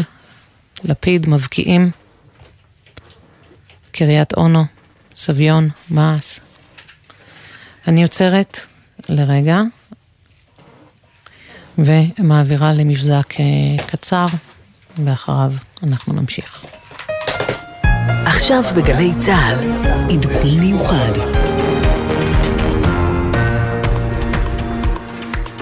אנחנו נצטרך לקחת את השידור, אבל אנחנו uh, כעת עם שורה של uh, שיגורים בכל רחבי הארץ. לכל רוחב הגזרה, ממערב למזרח. אנחנו מדברים על ראשון לציון מזרח, רמת גן, שעלבים, אזור ירושלים, אור יהודה, עזור, אחיעזר, כפר בן נון, כפר חב"ד, כפר שמואל, משמר איילון, נוף איילון, צפריה, קריית אונו. והדברים נמשכים גם לעבר סביון ומעש וחולון וגת רימון וגני תקווה ובית דגן וכפר שמואל.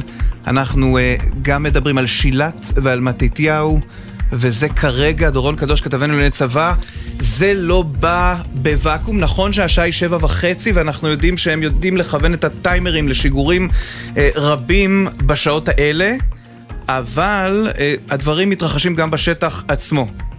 נכון, עידן, אנחנו מדברים על אזעקות נרחבות אה, באזור אה, גם השפלה, גם גוש דן, גם באזור הירקון, מודיעין. אה, אני מבין שגם בהרי ירושלים, אזורים נרחבים למדי בכל רחבי הארץ, גם באשדוד, אם לא אמרנו, וגם אה, בשומרון. אנחנו מדווחים על האזעקות האלה בדקות האחרונות, אבל זה לא בא בחלל ריק כמו שאמרת, מאחר שבחצי השעה האחרונה יש תקיפה נרחבת למדי, אולי הנרחבת אה, אי פעם ברצועת עזה.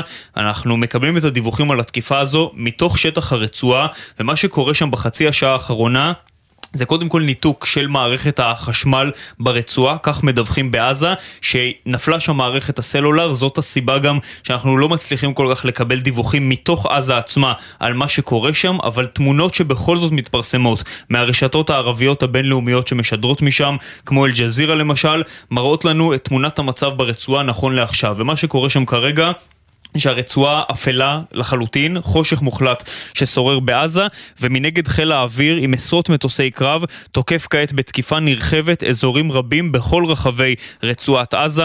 השמיים בעזה אדומים כמו שאפשר לראות בתמונות, רק פטריות העשן ניבטות מאותם אה, שמיים אדומים.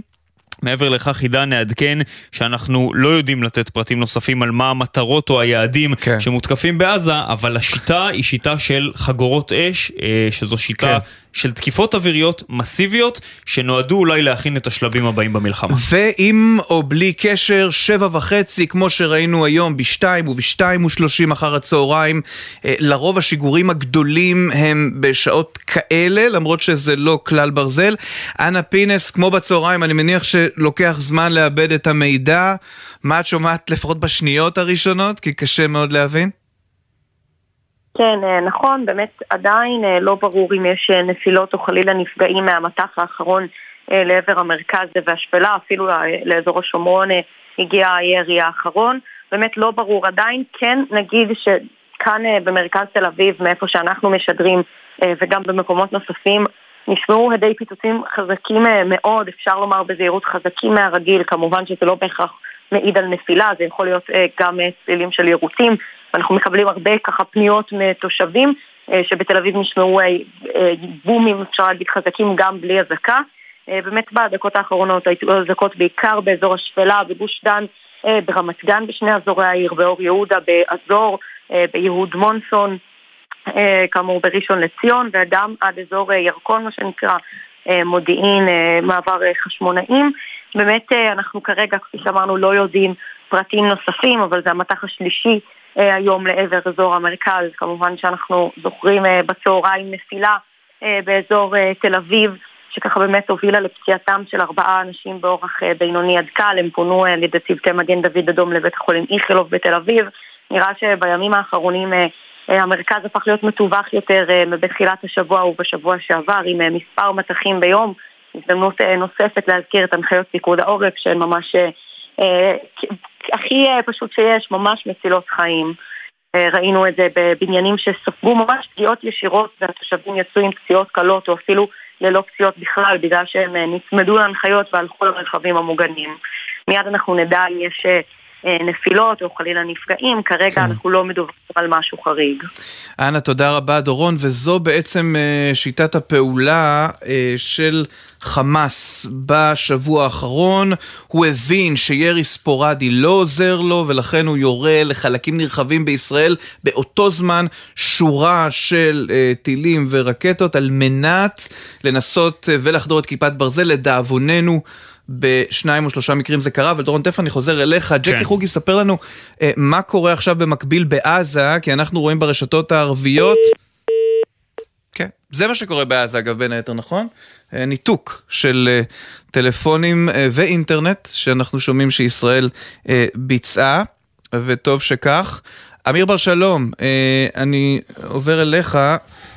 ואנחנו מבינים שהפעולה שמתרחשת היום של צה"ל היא משהו שלא ראינו עד עכשיו, ואולי גם לא ראינו מעולם. אה, תראה, אנחנו, אין לנו עדיין את ההודעה של דובר צה"ל, שאני מניח אה, שתגיע בהמשך הערב, אה, אבל בינתיים אנחנו, לפחות לפי ההתרשמות של, קודם כל הדיווחים הפלסטינים, ואני יכול לומר לך, אני עד לפני שעה קצת יותר הייתי, ב, הייתי בעוטף במהלך היום הזה, שמעו היטב אה, שמעו היטב, ואתה יודע, מהניסיון שלי בשבוע, בשבועיים האחרונים בעוטף, זה היה נשמע חריג, זה היה נשמע מאוד מאוד, אה, אה, מאוד מאוד אינטנסיבי, מאוד מאוד חזק. אני יכול לומר לך שבדרך חזרה על כביש 6, כשאתה רואה את כמות המטוסים שנוחתת, אה, באחד משדות התעופה של חיל האוויר, אז אתה מבין, את ה, אה, אתה מבין שכנראה מדובר כאן באמת בתקיפה שהיא תקיפה נרחבת. שוב, אני לא יודע לומר, אני לא יודע לומר אם אנחנו מדברים פה על הפעולה, הפעולה הקרקעית, עוד עליית מדרגה בכל מה שקשור למערכה האווירית, אבל אה, אה, זה נראה כאילו, כן, ישראל אה, לצורך העניין מעלה כאן הילוך, כמובן זה מתחבר עם הרבה מאוד דיווחים של אה, אה, מה קורה בתוך אה, רצועת עזה, בין עם התקשורת ו- וכל הדברים האלה. לכן, אתה יודע, אנחנו נמתין ונראה. בינתיים, אגב, צריך לומר, אין לנו את ההודעה הישראלית למה באמת אה, קורה, וזה על רקע... צריך לומר, כביכול אה, סימנים חיוביים במשא ומתן, בחלון הזמן המדיני, מדברים על כך שכן יש הצעות שהולכות וחוזרות. שוב, יכול מאוד להיות שזה חלק מהטקטיקה ואסטרטגיה של ישראל בעניין המשא ומתן. אם המשא ומתן תקוע, ההצעות הישראליות לא נענות בצד השני, ישראל עונה בתקיפות שהן יותר משמעותיות ברצועה, מתוך אולי כוונה והבנה שזה יקדם, ירכך את הצד השני וירחיב מעט את חלון הזמנים המדיני. אמיר, תודה רבה. אה, אנחנו, אה, אני מאמין, אה, נהיה בקשר במהלך הערב. דורון קדוש, בוא נארוז את מה שאנחנו כן. יודעים עד עכשיו. אז רק נגיד, עידן, הודעה שיוצאת ממגן דוד אדום לפני זמן קצר, על כך שאין דיווחים כרגע על נפילות או על נפגעים. אמנם אנחנו דקות ספורות, פחות מעשר דקות, אחרי המטח הזה למרכז, אבל בשלב הזה אין עדיין... כן, אני מדבר אליך תוך כדי שאני מקבל הוראות כן, בעצמי. אנחנו, אז כן. נ, נגיד עידן רק שאנחנו כן צפויים לשמוע מהצד הישראלי מה קורה כרגע, זאת אומרת אנחנו לא נצא מהשעה הקרובה בלי שיש לנו אה, בהירות מסוימת לגבי מה קורה ברצועת עזה. דובר צה"ל מתכוון להקדים את ההצהרה שהוא תכנן לתת בעוד שעה, הוא אה, ייתן את ההצהרה שלו בשעה שמונה ורבע במקום שמונה ארבעים, וזה עשוי להעיד אולי על משהו יותר דחוף שיש לו להצהיר ולספר עליו לציבור, אז בעוד כחצי שעה בערך אנחנו גם נשמע את ההצהרה של דובר צה"ל אה, על מה שקורה כרגע בשטח הרצועה, יכול להיות שאולי עד אז אנחנו גם נקבל כן. אה, עדכונים נוספים. בכל אופן, נסכם ונגיד כאמור, כפי שאמרת, המטח הזה לאזור המרכז, מספר רקטות ששוגרו לעבר אזורים נרחבים בארץ, במקביל לזה תקיפות נרחבות של חיל האוויר ברצועה, בעזה מדווחים על התקיפות הנרחבות ביותר מתחילת המלחמה, ומתחילת המלחמה זה גם אומר כנראה התקיפות הנרחבות ביותר אי פעם, עד כמה שאפשר אה, לומר את הדבר הזה בשלב הזה. קטיעה של רשת החשמל, הסלולר, mm-hmm. האינטרנט ברצועה, שלא מאפשרת כרגע גם לאנשי עזה בעצמם לספר יותר מדי על מה שקורה שם, ולכן בשלב הזה אנחנו ניזונים בעיקר מהדיווחים שמגיעים מרשתות תקשורת ערביות בינלאומיות שעדיין מצליחות לשדר מהרצועה, ובעיקר מהתמונות, שנדמה לי שהתמונות האלה אומרות הכל כרגע. תודה. ברדיו עדיין אי אפשר להעביר תמונות, וראיתם גם uh, לחלק הוראות לאן ממשיכים מכאן קצת נורא קשה. אבל זה בסדר, השורה התחתונה, נויה שגיב, זה שאנחנו מפנים לך את השידור, ואני מאוד מקווה שלא נצטרך להפריע לך עד השעה שמונה. בבקשה. תודה רבה, אני מאוד מודה לך. אז הכנו lineup uh, שלא תואם עם החמאס כנראה, וגם לא עם צה"ל. אנחנו נעבור לשיר, אנחנו חייבים. לעבור לשיר. הו רב חובל. כי ברגע הזה אנחנו המנהיגים, כל אחד בלב שלו, לא לפחד. כל אחד הוא הרב החובל הפרטי של עצמו, שמשיט את הספינה, ספינת הלב שלנו, לזכרו של יצחק רבין שציינו השבוע את יום השנה למותו, ולכבודה של נעמי שמר שהתעלתה או גישרה על כל מחלוקות פוליטיות.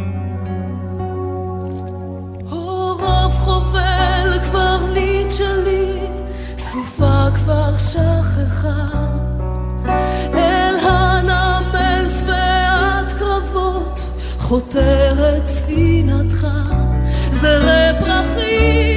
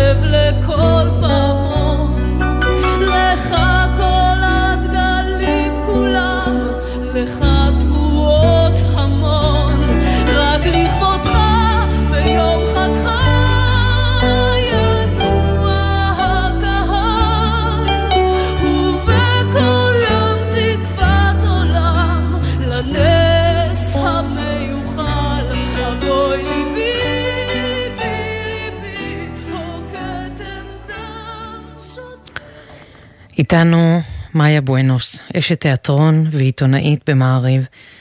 אנחנו נחשפים בימים האלה לפנים מאוד רגישות של אנשי התקשורת, ליכולת שלהם לסקר מהצד ובאותה נשימה גם לתמוך, להיות אה, אנשים סמכותיים ומעודדים. מאיה, ערב טוב, שבת שלום. ערב טוב, שבת שלום. אמ, אתמול פרסמת פוסט. אמ, נכון. שמאוד נגע לליבי, ואני יכולה לבקש ממך לקרוא אותו? בוודאי.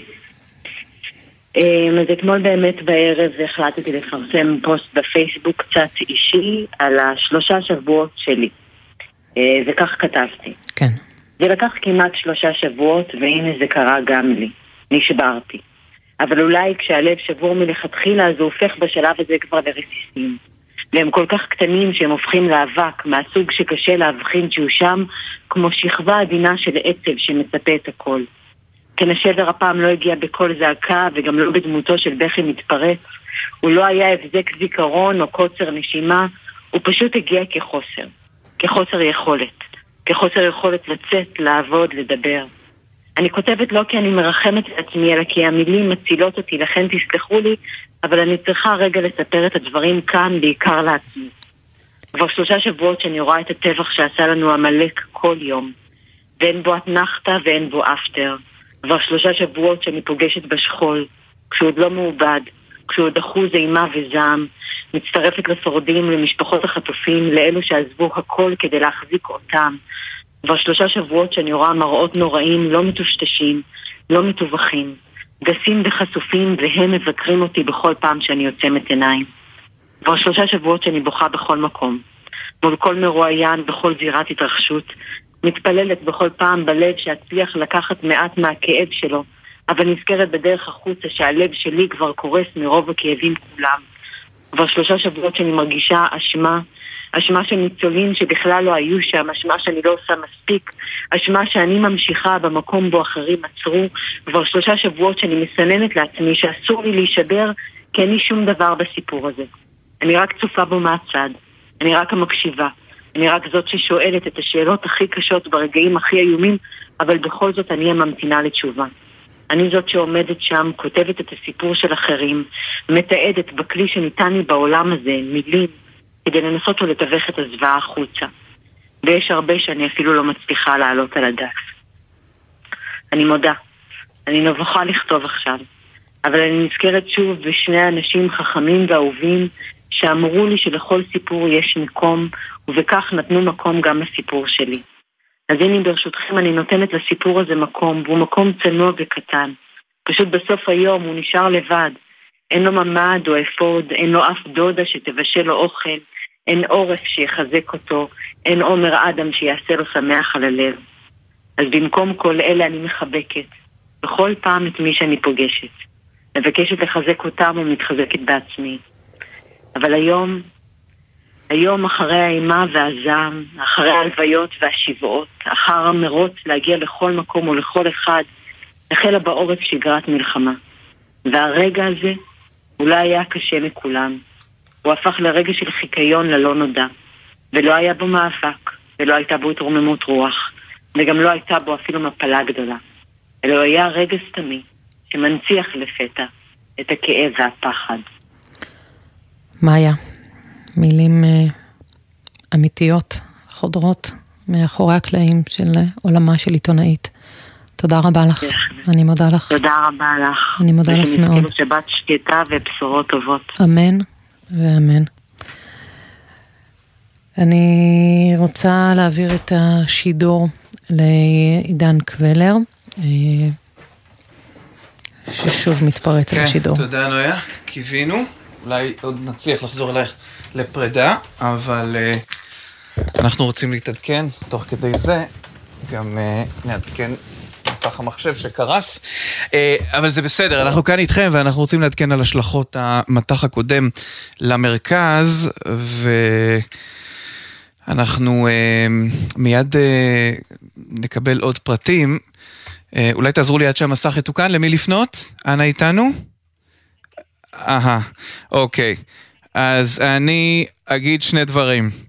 אז אני אגיד שני דברים, אה, נויה, כדי בכל זאת אה, אה, לצאת עם איזשהו ערך מוסף מהפריצה שלנו, אז אני אומר כך, ככל הנראה, רסיס בעיר בינונית במרכז הארץ, וייתכן שנפילה גם בשטח חקלאי בעיר גדולה במרכז הארץ. בסדר, זה מה שנגיד כרגע, ואנחנו נשוב אליכם לאחר חדשות השעה שמונה, אנחנו ממתינים בעיקר להצהרת דובר צה"ל. אין לנו כרגע עדכון על נפגעים. צוותי מד"א יוצאים אה, לסרוק שני מקומות, אבל אנחנו אה, ממתינים עם זה. אז אתם תצטרכו לשלוח לנו, הדברים הם מתגלגלים ובמהירות מאוד גדולה. אוקיי? אז אנחנו נחזור בשלב הזה אלייך, נויה שגיב. תודה רבה. איזה טלטלות, איזה טלטלות. אמ, ביום שישי, לפני שהתחילה המלחמה, הספקתי להיות עם חברה בהופעה של טונה, הופעת זריחה במצעדה, והוא אמר, מה, כל כך הרבה אנשים מתו במקום הזה, כדי שאתם תבואו לשמוע איש אחד שקורא לעצמו טונה. אפשר בהופעה את השיר שניצלים, וזה נדמה לי משהו שאנחנו כל כך מייחלים לו עכשיו. שניצלים ביום שישי, שגרה, שגרה רגילה. אפילו טרח, טרח וציין בהופעה שלי, יהיו שניצלים טבעוניים. אז בטלטלות האלה, בבקשה, בואו נשמע את uh, טונה. שניצלים ביום שישי, מה כבר ביקשנו? טונה. אל תיקח ללב, אל תשב לחפור, אין חומות שאי אפשר לשבור. תן לזה, תן לזה לצאת, תן לזה לבעור, אין חומות שאי אפשר לשבור. יש ימים טובים. יש ימים של סרק, בין לבין יש ימים שמשאירים ממך אבק. היום אני לא בסדר, מחשבות בעומס יתר כן למרות שאני גבר, לא תמיד אני חזק. היום אני מבולבל ולא יודע מה לשאול. היום אני לוקח בלי פרופורציה את הכל. כל התוכניות שלי הפכו לתירוצים. האוזן על השתק, הלב סגור לשיפוצים. היום אני לא מגניב, אני יודע, מצטער. מסלול הלוך חזור מהספה למקרר מתחיל איזה עניין, ואז מתחיל עניין אחר. החיים הם חנייה ברוטשילד קל להיגרר. אמרו לי בקטנה, קצת שינה זה עובר. אבל הראש נותן בראש מה יסתדר, לא יסתדר. ובמרוץ הטוב אני מול הזמן הבוגדני שוכח מי אני די הרבה, די מהר. אבל תן לי מיקרופון במה קהל ודי תן לי ערב עם החבר'ה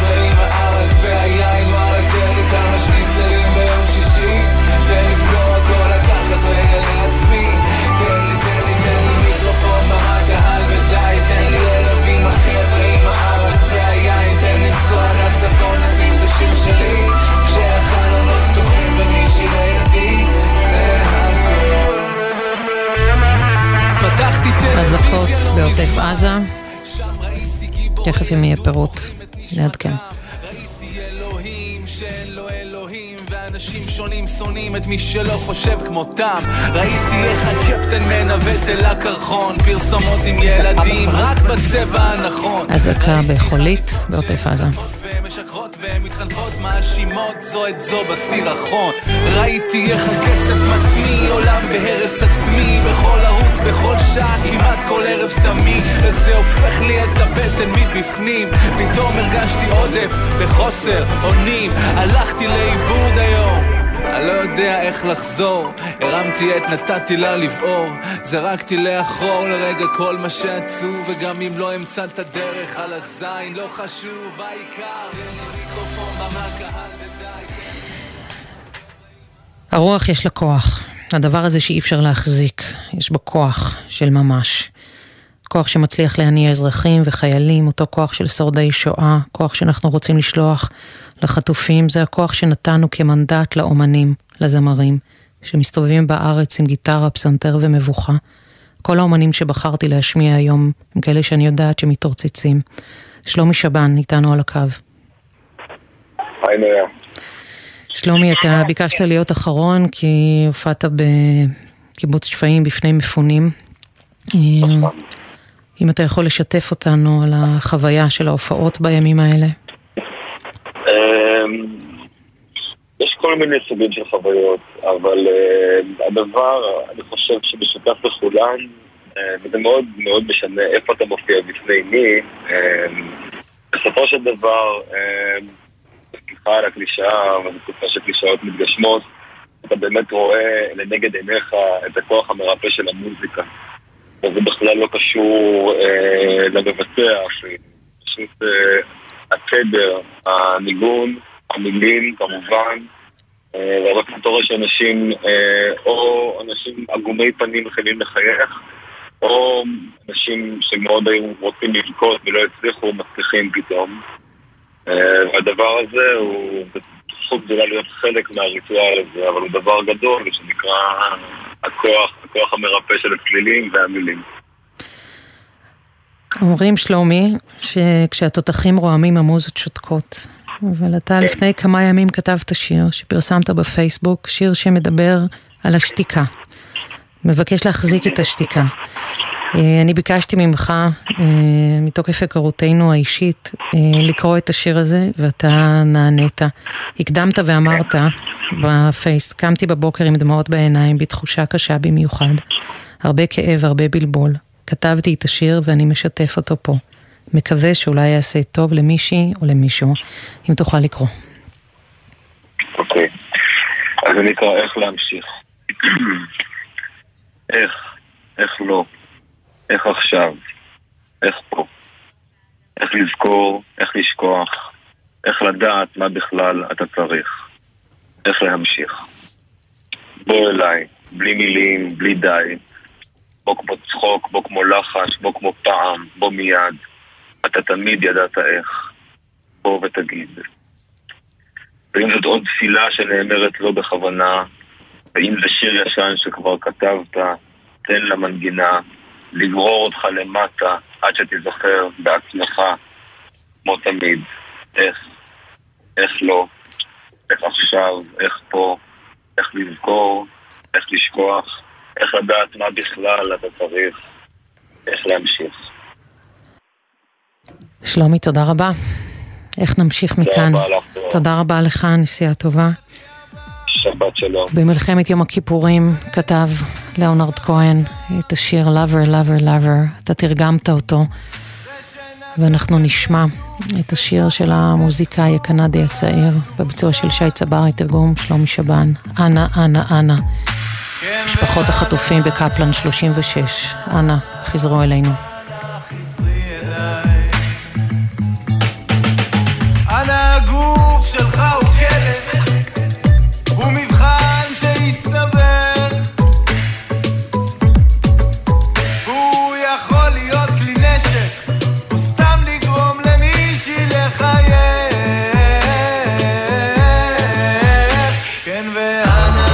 השיר. מפיקות משי אלמקיס ושיר דוד, באולפן איתי נועה נווה, הלל גוטמן, טכנאי, פיקוח אילן גביש, אני נויה שגיב, אני מקווה שנתנו שעה, שעתיים של אור וכוח לכולנו ביחד. אנא, חזרו אלינו. שבת שלום. תן לי רוח נדיבה